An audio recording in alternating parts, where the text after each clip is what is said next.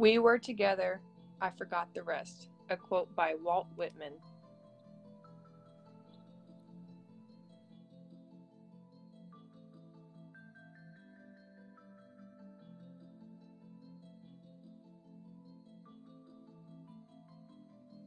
Hey y'all, welcome back to Texas Chicks Who Talk Murder. We are excited to be back with you on this Monday. How are you doing, Barb? I am doing really good this morning. Or I don't know why I said, well, I guess this morning, yeah. If you're tuning in at 5 a.m. when this releases, then yeah, this morning. But I'm doing good. Like I said, we had a busy, crazy weekend. We went to the rodeo two times in a row to see Marshmello and then to do the carnival, and it was crazy packed. If you guys have never been to the Houston's iconic rodeo at this time of year, you're missing out. But I we had a blast to say the le- to say the least. How are you? I'm doing good. I I did a spontaneous picnic with my nephews. Um, got very sunburnt, and I also tried a new recipe for um, like our pre-planned meals, and I'm excited to try it. Um, I, I don't know why. I love food, but especially like when it's healthy and it looks good. Like I'm super excited. Okay, well, you you have to share like what is this healthy recipe?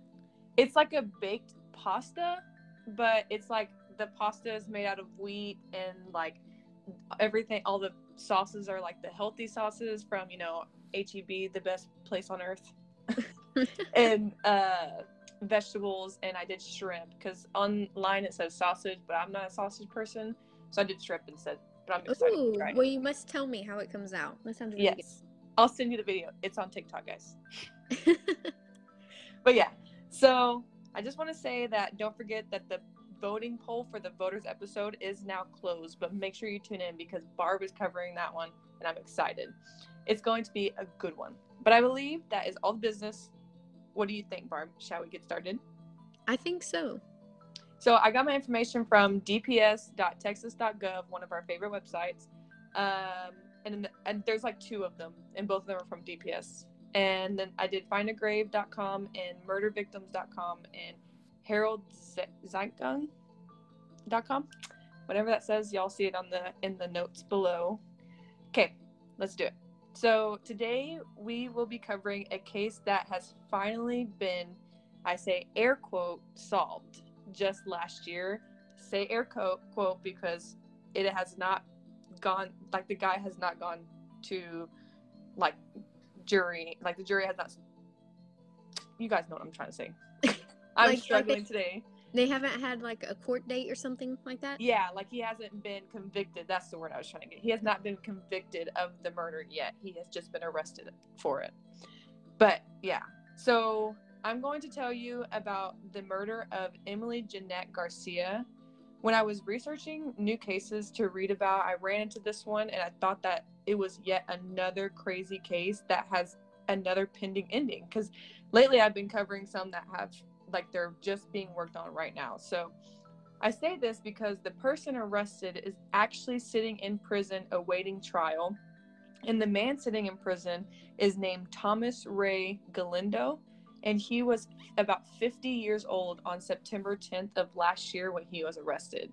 But before I continue, I kind of want to pause on Thomas for now and tell you guys what happened. It was February 25th, 1993, an un- unidentified nude body was found in Canyon Lake, Texas.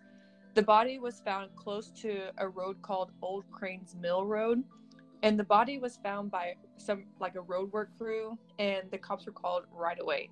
But the weird thing is, is the like the body was actually called in twice, and I'm not sure if it was like multiple people on the crew called or if one person called twice.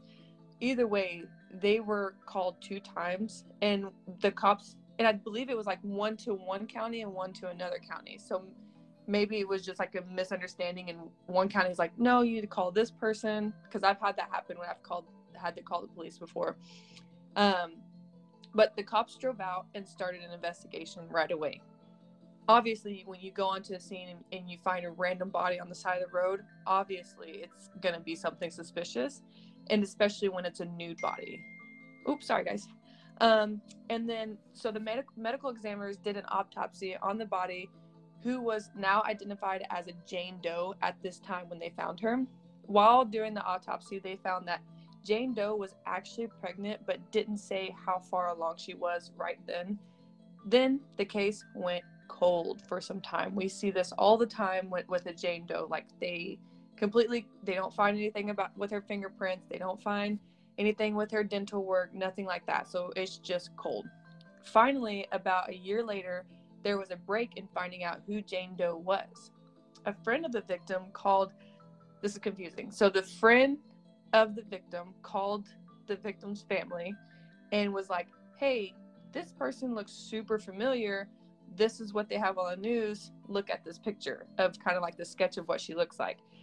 And they ended up going down and identifying the Jane Doe that was found in San Antonio and did it with fingerprints because I believe from some one of the articles that I read, the mom actually had the fingerprints of all of her kids taken when they were younger. I'm not exactly sure from what, but she was able to bring the fingerprints of her her daughter and bring it to the cops and they were able to compare it.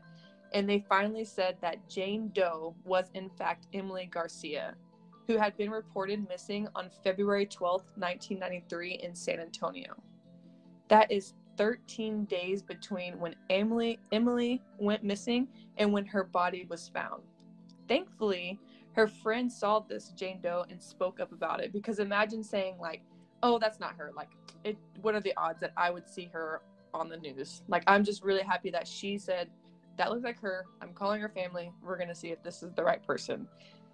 Now, yeah, yeah you know what I mean? Like yeah, but I mean at that same time if she was reported missing and her family knew she was missing and then if they were really good friends, she probably too by social media or just by hearing about her friend was missing mm-hmm. and seeing a picture that looked like her on the news, I probably would have done the same thing.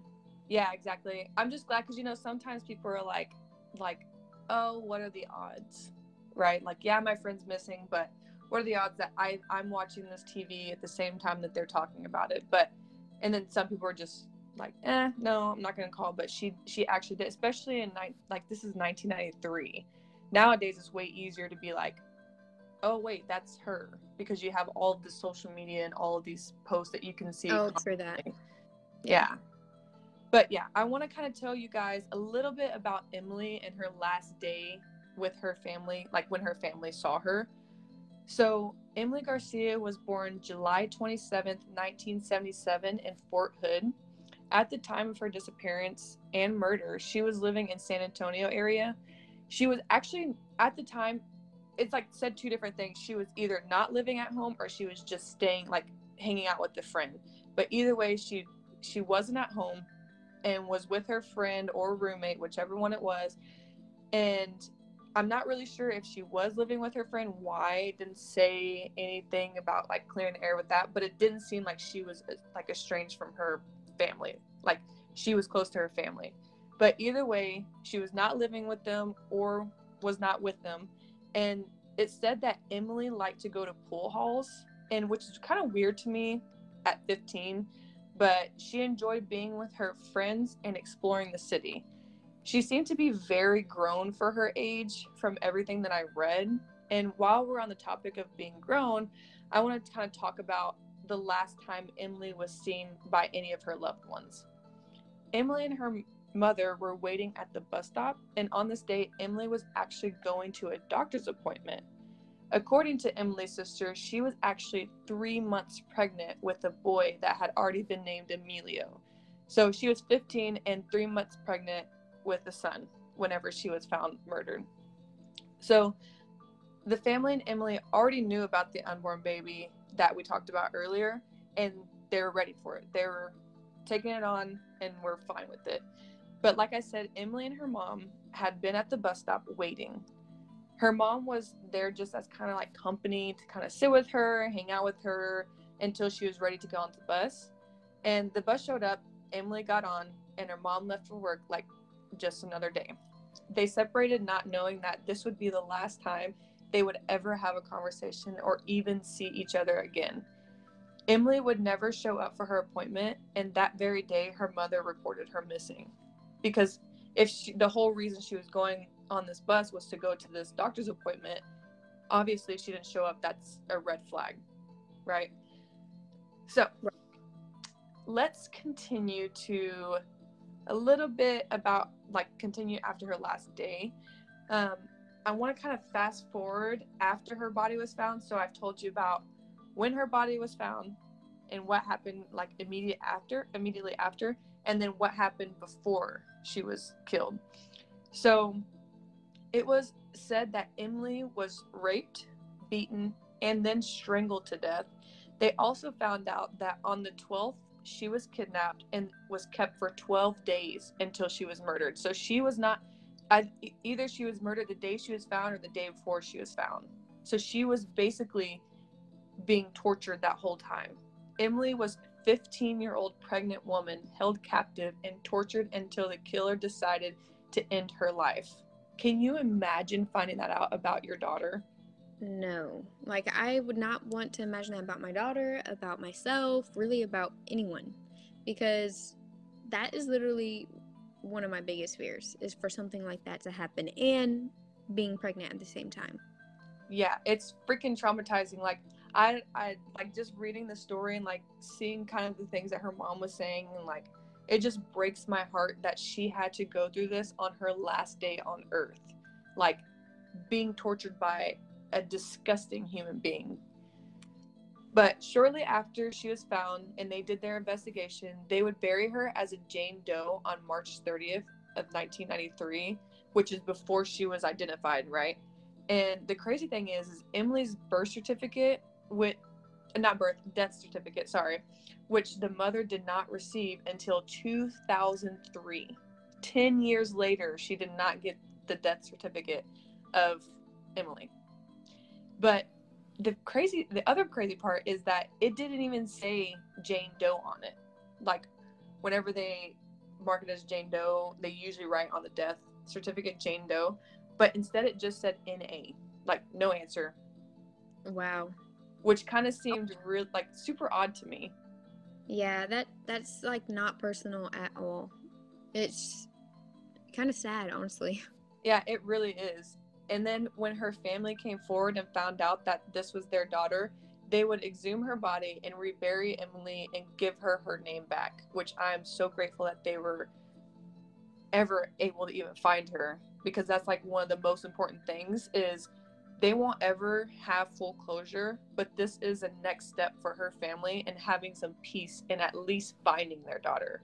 You know, like nothing about the situation is okay, but at least they know that their daughter is has her name is where they put her. Um, but with all this happening behind closed doors, the case was still going nowhere about being solved. Like it was just sitting on the shelf and nothing. So it wasn't until 28 to 29 years later that the police made a break in the case. Not just any break, they made an arrest in the case. This is where I'm going to talk about Thomas the one that I brought up briefly at the beginning, at the time that he was arrested, he was 50 years old. The reason that he was arrested was because around the time of Emily's murder, he actually was an acquaintance of Emily and was about 21 years old at the time. So she was 15, he was 21. They were acquaintances. Uh, they didn't say friends or anything, but they knew of each other. And in the year 2017, the sheriff's department got a new sheriff detective named Detective Reynolds. He he would pull Emily's case off the cold case shelf and start investigating again. Then, after a couple of years of nothing, like he couldn't find anything, in 2021, which is last year, guys, they asked the Texas Rangers Unsolved Crimes Investigation Program to look at the case and see what they can find. They started investigating close friends and family basically, like we always say, they go back to square one. What, who, what, and where, right? And in this list of cold of close friends and family, Thomas was one of the friends that were they that they were interested in, which is like obviously he was close enough for them to be like, okay, red flag here. He's kind of he's like acting really weird and he's just just on the top of the list. Later, after interviewing him, the investigators got a lead that really pushed them for this arrest. I'm unsure what it is, but I assume that they're saving it to use in his trial because obviously it had to be big enough for them to like arrest him, right?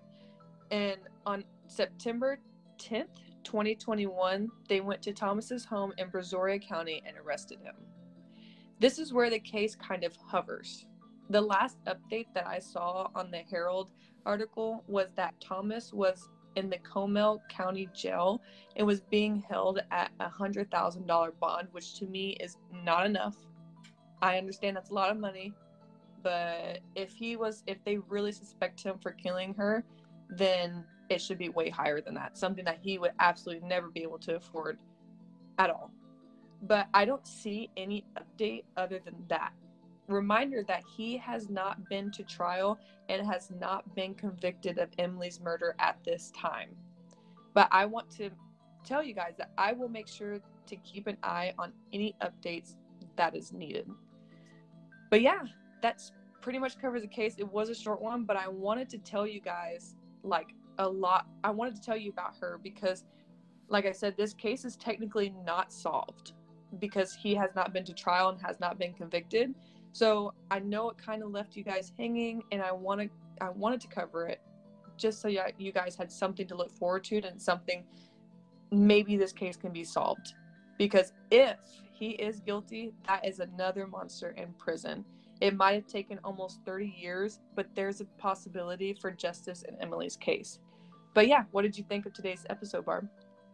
I thought it was a really good one. I love to see cold cases become hot and steamy because a lot of these times they just go unsolved and nothing ever comes out of it. So it's almost like a miracle for a cold case to be solved even after this like 20 30 40 50 years because as the years go on you lose evidence you lose dna you lose paperwork and for all that to still be there and for them to come come like come through again and say okay i think we have our guy is truly amazing and that is why i love the justice system in a way because yeah that's awesome. Yeah it's it's great. Obviously the justice system does have some inconsistencies but also there are some cases where they do what is supposed to be done and that's what we're so grateful for and that's you know why we do this. We want to make sure word gets out about these victims. So keep an eye out for emily's case. Make sure that you stay updated on it so that way we and we also are going to try to stay updated on it as well. But yeah thank you all for joining barb and i on today's case. We hope you enjoyed this episode. Please let us know what you think by emailing us at tcwtm2021 or message us on Instagram at Texas Chicks Who Talk Murder, on Twitter at Texas Chicks Who with the number one, on Facebook at Texas Chicks Who Talk Murder.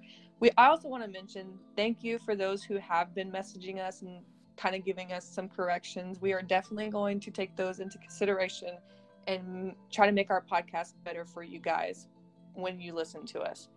But we are also asking that you guys take a minute of your time and give us a review on whichever platform you are using. Hopefully, it's five stars, but please make sure you let us know what you think of the podcast. This will help us reach a larger audience.